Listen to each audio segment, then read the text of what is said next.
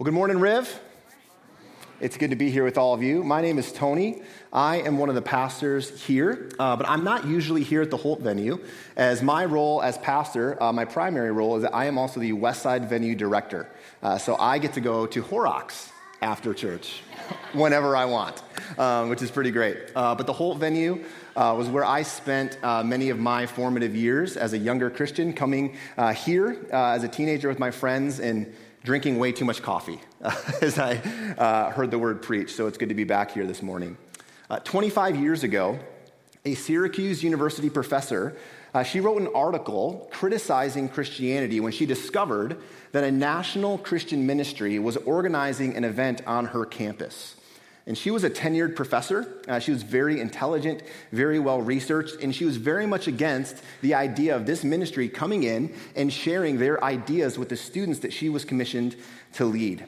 She herself had grown up in the Catholic Church. She was very familiar with Christianity, and she was very much opposed to it, with the topics that she taught, how she lived her life, and really the things that she fought for. And after her critique was published, it was just in a local newspaper, she began to receive letters from people who read what she wrote, and the letters flooded in, so much more so than she would have ever expected. And the letters really fell into two different categories. She got fan mail, and she got hate mail. And she received so many letters, she said she had two empty printer paper boxes. You have that in your mind? She had one on each side of her desk. As she would read the letters, she would throw them in the fan mail over here or the vitriol over here. But in the midst of every letter that she got one that she didn't know what to do with. And she didn't know what to do with it because it didn't praise her for what she wrote, but it also didn't communicate this extreme dislike or hatred for her.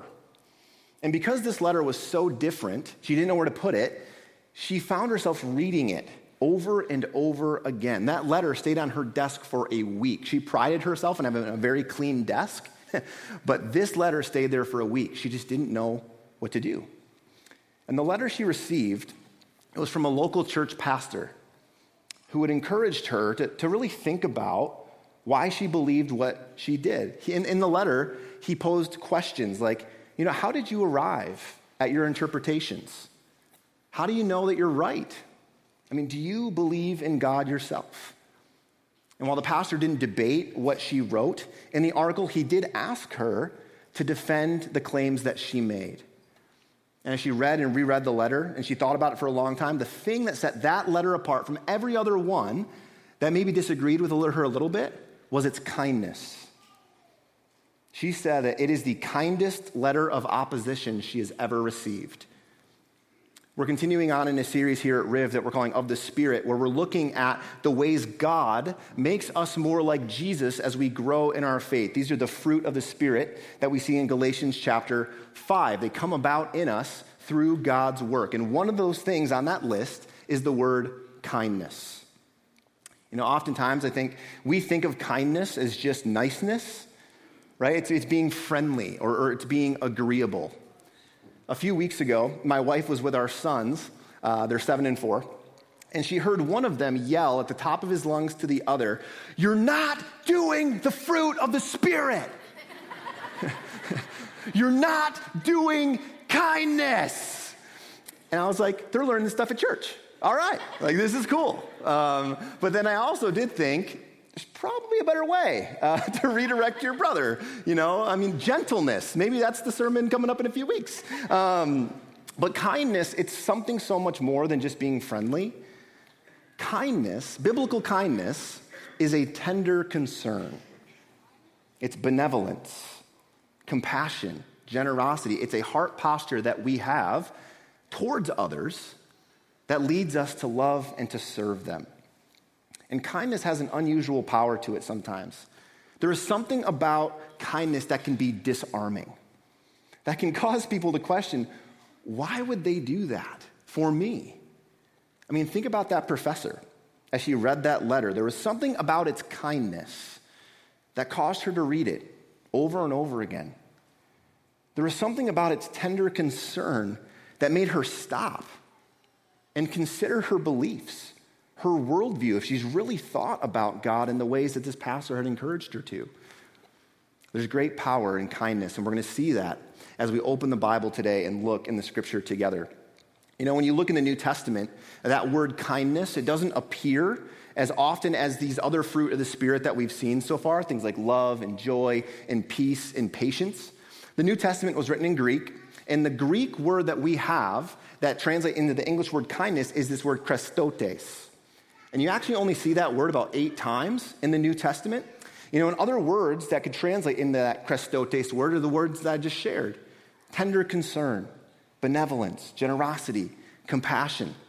And when we see those words in the scripture, we kind of see this kindness worked out in 2 primary ways. First, we see it worked out in us, in this posture that we have toward other people, but we also see it as a key character quality of God himself, that he's kind. And we see this really clearly in the book of Romans.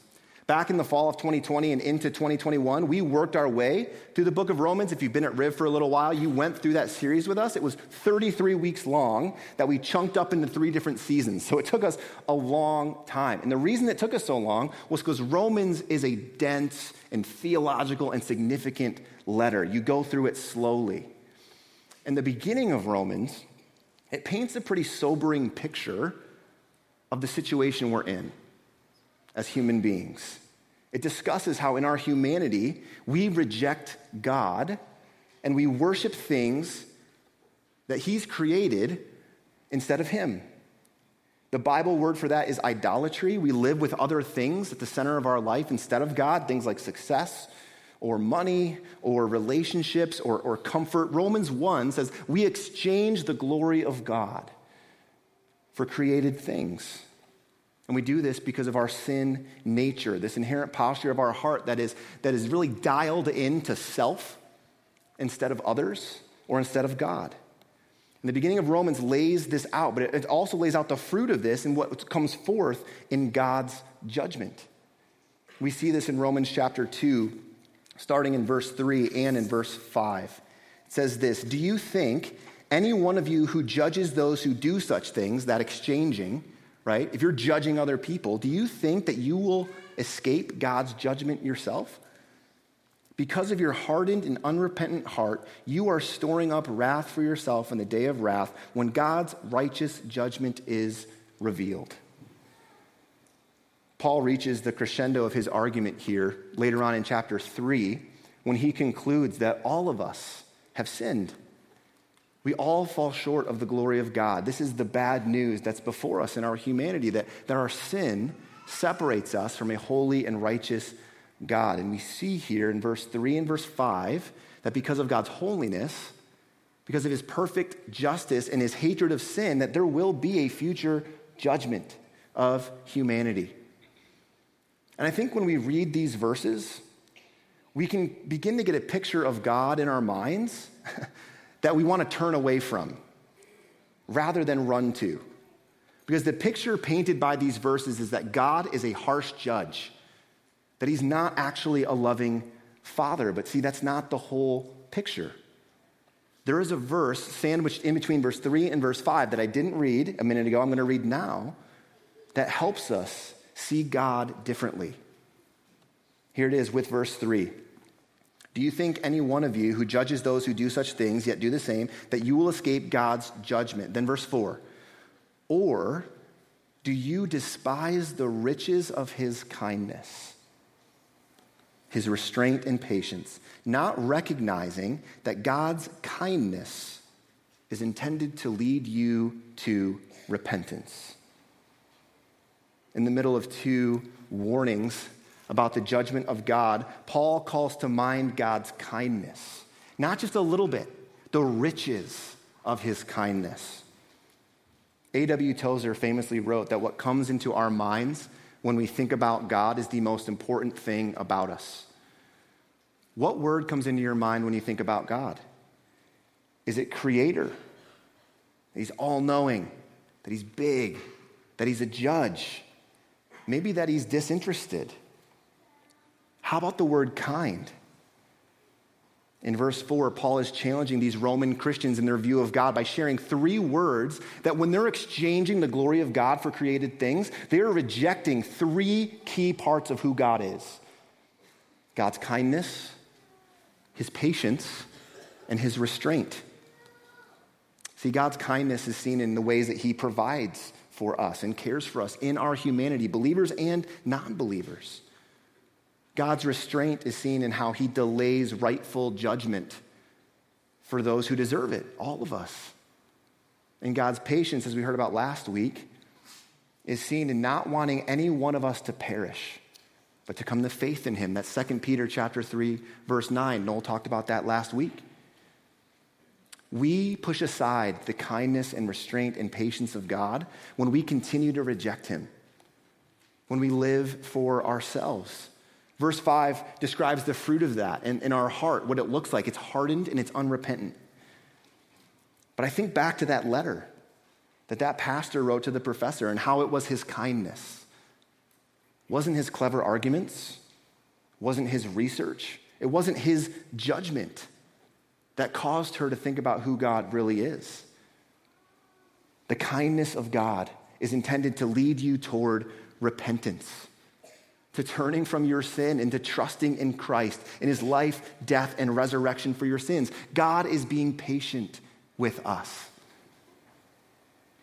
While God is a holy judge, while he's perfectly just, and while he does hate sin, it is his hope that the crowning jewel of his creation, you, me, other men, other women, other children, that we would repent. And it's his kindness, it's his compassion, his benevolent heart, his tender care for us that is meant to lead us to that faith in him. You know, we see this kindness all throughout the Gospels. When we look at Jesus, how he lived, what he did. There's 4 mini biographies of Jesus' life and his ministry in the New Testament, and they're the Gospels according to specific people.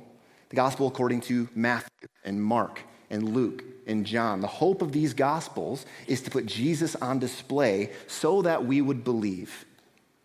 And one day, early on in Jesus' ministry, he had gathered his disciples and he sat down on a mountainside to teach them. And at this point, people were beginning to hear about who Jesus was, and so they kind of crowded up too, and they heard him teach. And it was this teaching that Jesus was helping them understand what life in him was like.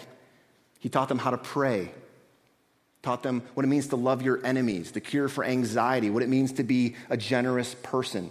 And after this teaching, he actually begins walking down the mountainside. His disciples are following him, the people are following him, and he has this crazy interaction. In Matthew chapter 8, verse 1, it's just a few verses. Look at what happens. When Jesus came down from the mountain, large crowds followed him. Right away, a man with leprosy came up and knelt before him, saying, "Lord, if you are willing, you can make me clean." Reaching out his hand, Jesus touched him, saying, "I am willing, be made clean." And immediately his leprosy was cleansed. Okay, so we get the scene. Jesus is walking down the mountain, has just taught, he's going off with his disciples. All these people are behind him because they're hearing Jesus say things, and they're like, who is this guy? He teaches with authority. How can we get to know him more? And in the midst of that, Jesus is walking down, and there's a man right in front of him. He gets down on his knees, and this man has leprosy. Now, for us in 2022, that may not actually mean very much. But when you look at the first century culture and context, in Jewish culture especially, this is very significant that this man would find Jesus. First, it's significant because to have leprosy in that time and that culture meant that you were considered unclean, both physically and spiritually. You could no longer live within the city. You had to live outside of the walls, away from anyone who didn't have the disease that you had. For any one of us who had to quarantine or isolate or live away from people in the last few years, you got a taste of this. It's not good. But with leprosy, this was your life until you got better or you died. The only people you could live with were other people with leprosy who were sick like you were. And it had to be outside of the city. This interaction was also very significant because if you were a healthy person, like Jesus was, and you touched a person with leprosy, you were considered unclean as well. There was a social stigma to this disease and a spiritual one. People wouldn't look at you if you had leprosy. You were on the outside in every way. That was your life. So do you have that scene in your mind? People are following Jesus. He's teaching. He walks down the mountainside, and a man with leprosy is there on his knees. He says, Jesus, if you're willing, you can make me clean. Imagine being there that day. If I was in the crowd, you know what I would have thought? I know what I would do. Walk past him. Don't look at him. He shouldn't be here. He's unclean. But Jesus touched him, and he said, I am willing. Be made clean. And in a moment, that man was healed. What we see displayed in these three verses of Jesus' character is his kindness. In a moment, this man, his entire life was changed by the kindness and tender care of the Savior. Who knows how long he'd been sick?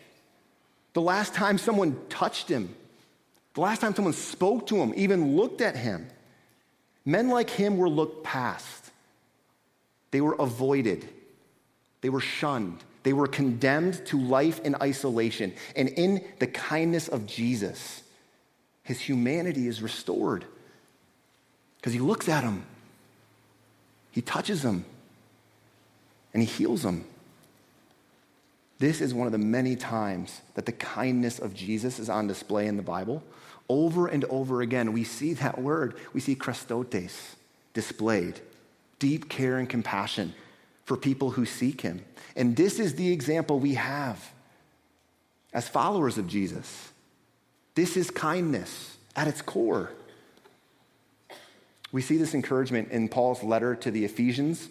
This was a letter the Apostle Paul wrote to this church in Ephesus, and they were experiencing a lot of growing pains as a church. There was a lot of different social and spiritual dynamics that were coming together for them as a local body. And toward the end of the letter, Paul begins to lay out for them, okay, this is what life in Christ looks like, okay? It's really clear. Build one another up. Resolve conflicts. Live in unity with one another. But then at the end of chapter 4, he has two verses that really kind of, it's a good diagnostic for the church. Look at what it says. Verse 31 of chapter 4. Let all bitterness, anger, and wrath, shouting and slander be removed from you, along with all malice. And be kind and compassionate to one another, forgiving one another just as God also forgave you in Christ. The motivation behind our kindness is not just because it's the right thing to do. It's that we who were once far away from God have been brought near by the blood of Jesus. Like that man whose leprosy separated him from full life as a human being, our sin separates us from God. We've been reconciled to God through faith in what Jesus has done. And a fruit of that reconciliation, of that kindness shown toward us, is kindness shown toward others. You know, this verse in Ephesians, it encourages me because while it's true that kindness is a fruit of the Spirit, it's something that God brings about in us. It is a it's a volitional act. It's a posture of our will. We choose to be choose to be kind. I mean, look at those words that Paul writes to the Ephesians. He's like, put away bitterness and anger, wrath, shouting, slander, malice. Do you remember who he's writing to? People like us. This is a church. To fellow believers, this group of people that God is saving and shaping and forming is a mess. They're stumbling together, aren't they? Just like us. But they are to pursue kindness and compassion toward one another, forgiving one another just as God forgave them. It is the same for us today. Throughout the scripture, we see God's kindness lead us to faith in him. We see the kindness of Jesus over and over again in the Gospels. And we see this outworking of kindness in us, people who believe. But what does a life marked by kindness actually look like? How does this fruit of the Spirit grow in us as we believe? You know, I thought about this for myself this week, and just what should I be setting my mind on? You know, and there's a few things that I want to try and do that I would love for us as a local church body to do as well as individuals. The first thing I think we should set our mind on is we set our mind on the kindness of God. Remember Romans chapter 2, verse 4, that God's kindness is intended to lead you toward repentance. Think about yourself for a moment.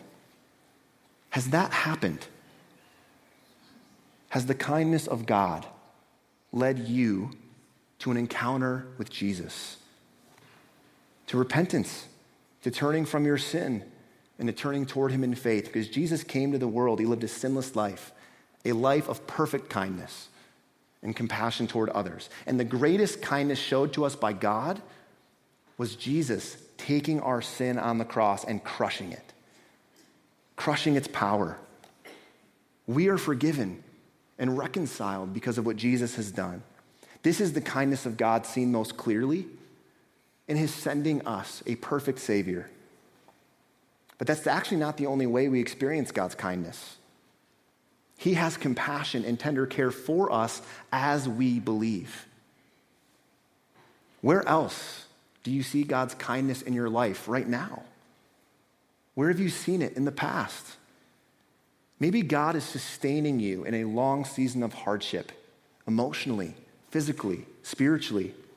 That's his kindness. Maybe providing you with friends or fellow believers who know you, who care for you, who are walking alongside you. That is the kindness of God.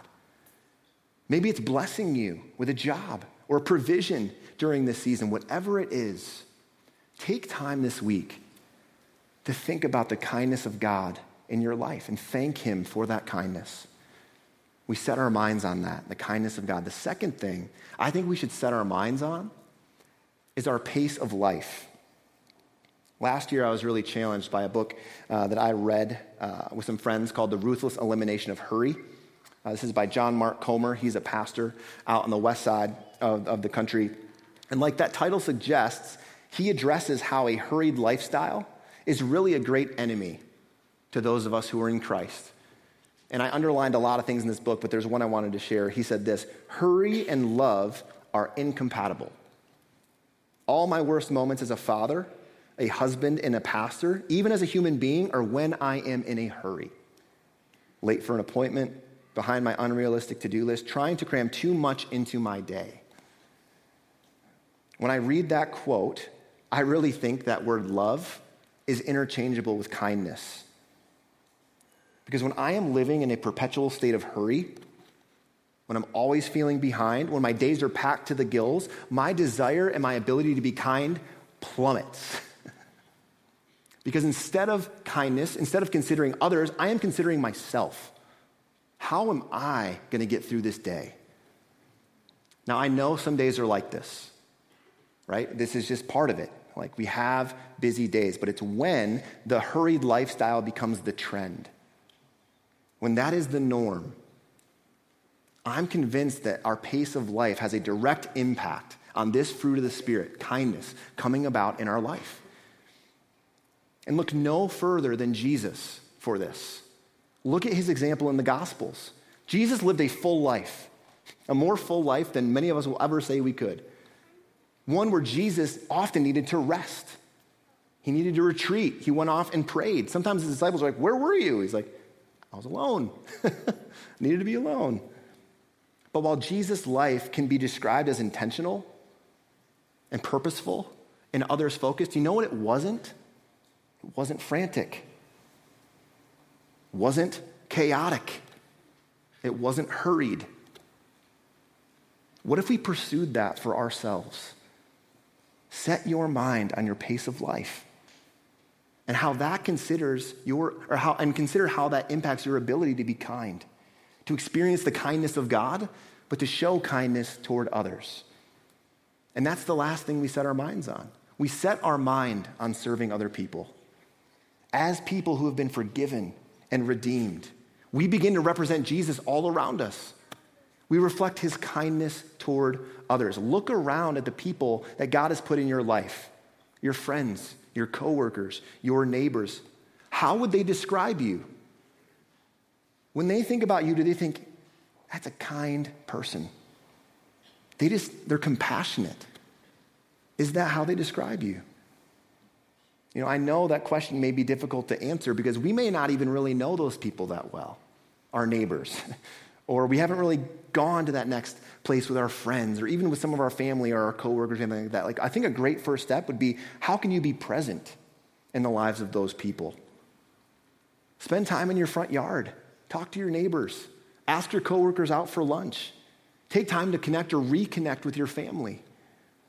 Because it is amazing how God uses simple and faithful acts of kindness to do his will, to do his work in the world. It is incredible to me how kindness is so disarming and can lead people to the Lord. As that professor sat with that letter that she didn't know what to do with, the kindest letter of opposition she ever received, she noticed that at the very bottom of the letter, this pastor had invited her to have a conversation. I'd love to talk through this with you. Talk about her ideas. That pastor's name was Ken Smith. And that invitation turned into a dinner with this professor and his wife, Flory. And that dinner was the first that many that Ken and Flory and this professor would have together. And over the course of these times, those three people became friends. And it was through this friendship that that professor eventually became a Christian a few years later. That professor's name back in 1997 was Rosaria Champagne. She's since married, and her name now is Rosaria Butterfield. Maybe you've read books by her, you've heard her speak before. She is an accomplished author and speaker at conferences where she shares that story of how she came to Christ. In each of her books, she writes about Ken and Flory Smith, their faithfulness to her. That first act of kindness, a kind and inquiring letter that became a dinner invitation, that became a friendship, that became the foundation in which Rosaria's life was changed by the gospel. Her story is told in greater detail in chapter 1 of her book, The Secret Thoughts of an Unlikely Convert, an English professor's journey into Christian faith. And I love what she writes about this process of becoming a Christian for her. She writes this: "My Christian life unfolded as I was just living my life, my normal life. In the normal course of life, questions emerged that exceeded my secular feminist worldview. Those questions sat quietly in the crevices of my mind until I met a most unlikely friend, a Christian pastor.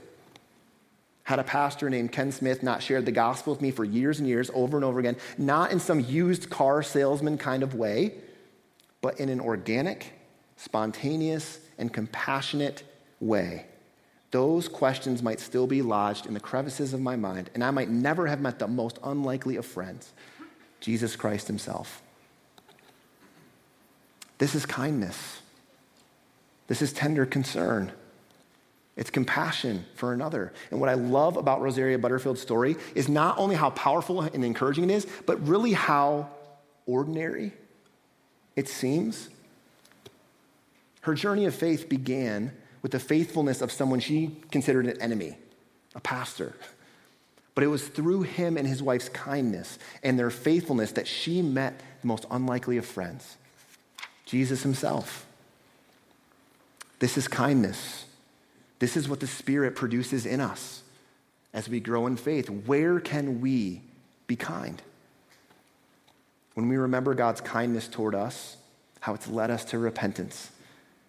When our pace of life makes time for other people. And when we commit to using that margin in that time to show others kindness. It's in these very ways that we look like Jesus, that our lives are marked by the kindness of Jesus himself and how we reflect him so clearly to the world around us. Let's pray. Well, Father, first, God, I want to thank you for your kindness that you showed towards me when I was 15 years old, how your kindness led me to see my sin clearly, to recognize its impact, how my relationship with you was severed because of my sin. God, it is only your kindness that led me to repentance. God, I thank you for that. I thank you for leading me here to this family of people, Riverview Church. God, as we think about your kindness, how it's led us to repentance, or maybe how it's leading us toward repentance right now. God, I pray that you help us to trust you, that you help us to look at Jesus in the Gospels and all the kindness, all of his mercy and compassion shown towards people. God, I pray that you can help us look like that, live like that, slow down if we need to. But God, we thank you that kindness can be so disarming, that it can cause people to consider you, who you are, what you've done for us. God, as we consider your kindness this morning, I pray that you help us be very grateful for how you've led us to you and how you continue to sustain us with your kindness in our everyday lives. It's in Jesus' name that we pray. Amen.